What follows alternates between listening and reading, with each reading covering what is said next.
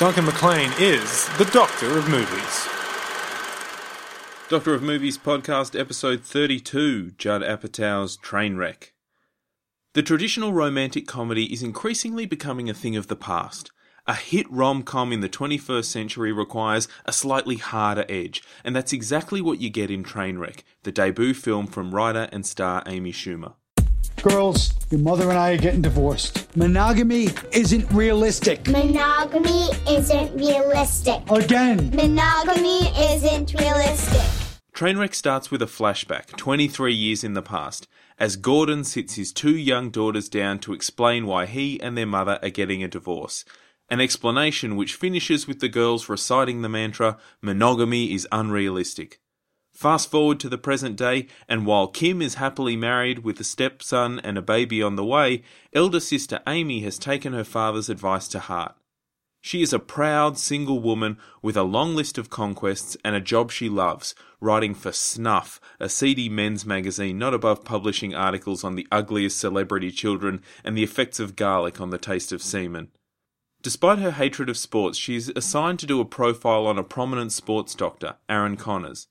There is an instant chemistry between the two, and a preliminary interview becomes drinks, and then a cab ride back to his apartment, and, well, you know.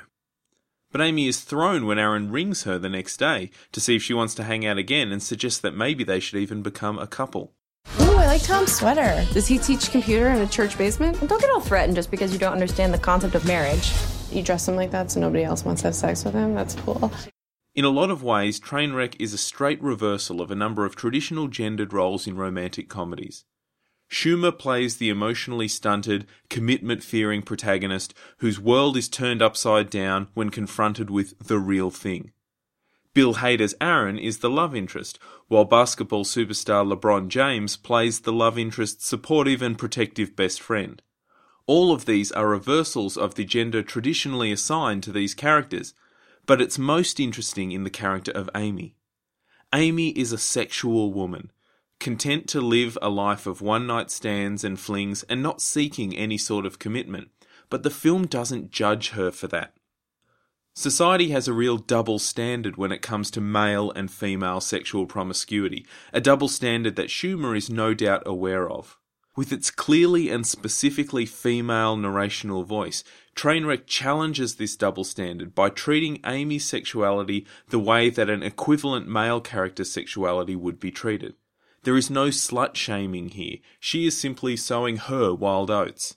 I like you, Amy. You're clever, but you're not too brainy. You're pretty-ish, and you're not gorgeous. You're approachable.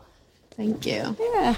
Coming off the third season of her hit Comedy Central show Inside Amy Schumer, Amy Schumer is on fire at the moment, and as she makes her first step into Hollywood, Trainwreck does nothing to suggest that her rise won't continue.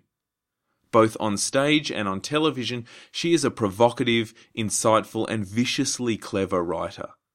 In her first screenplay, she explores an idea that we're familiar with the reflex to self sabotage a relationship as it heads into uncharted waters of emotional intimacy. But she does it with an unflinching honesty and sincerity without sacrificing laughs. That the protagonist's name is Amy makes it impossible not to think of the film as being, in some sense, autobiographical, and Schumer has been open about the extent to which she has drawn inspiration from her own life. Celebrated Saturday Night Live alumnus Bill Hader showed that he has some serious dramatic chops in last year's indie darling The Skeleton Twins, and he is strong here, largely playing the straight man to Schumer's clown. Supporting turns from Tilda Swinton, Brie Larson, and Colin Quinn are all good, but the surprise packet is LeBron James, who demonstrates sound comic timing in playing a heightened version of himself, hilariously thrifty with his money, and always keen to spruik the benefits of living in Cleveland. So you're doing the article on me? Mm-hmm. Sorry to interrupt. We watching Downton Abbey later? LeBron, I'm being interviewed. Listen, I'm watching it tonight because I'm not going to go to practice and all the guys are talking about it and I'm left out. Collaborating with Schumer on her maiden film is director and producer Judd Apatow. Apatow has been involved as writer, director, or producer in a number of the most successful adult comedies of the last decade, including The 40 Year Old Virgin, Knocked Up, Bridesmaids, and the television series Girls.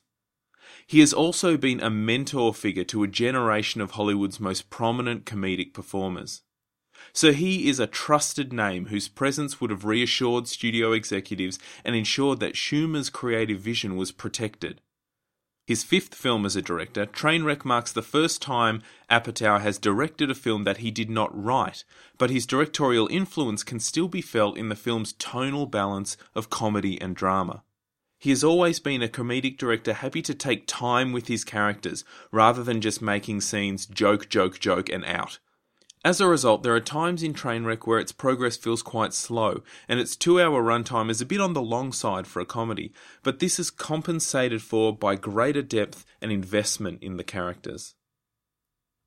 While Trainwreck is an inversion of the romantic comedy, it is still a romantic comedy, so you know where it is going. But as always, the joy is in how you get there. Schumer's hilarious screenplay is raw and razor sharp, always opting for honesty rather than easy shortcuts on its way towards a satisfying, if sentimental, conclusion. 4 stars. Trainwreck is a Universal Pictures release and is rated MA 15 plus for strong sex scenes, sexual references, and coarse language. I'm Duncan McLean, and you can find more of my reviews at doctorofmovies.com and find me on Twitter and Facebook at Doctor of Movies.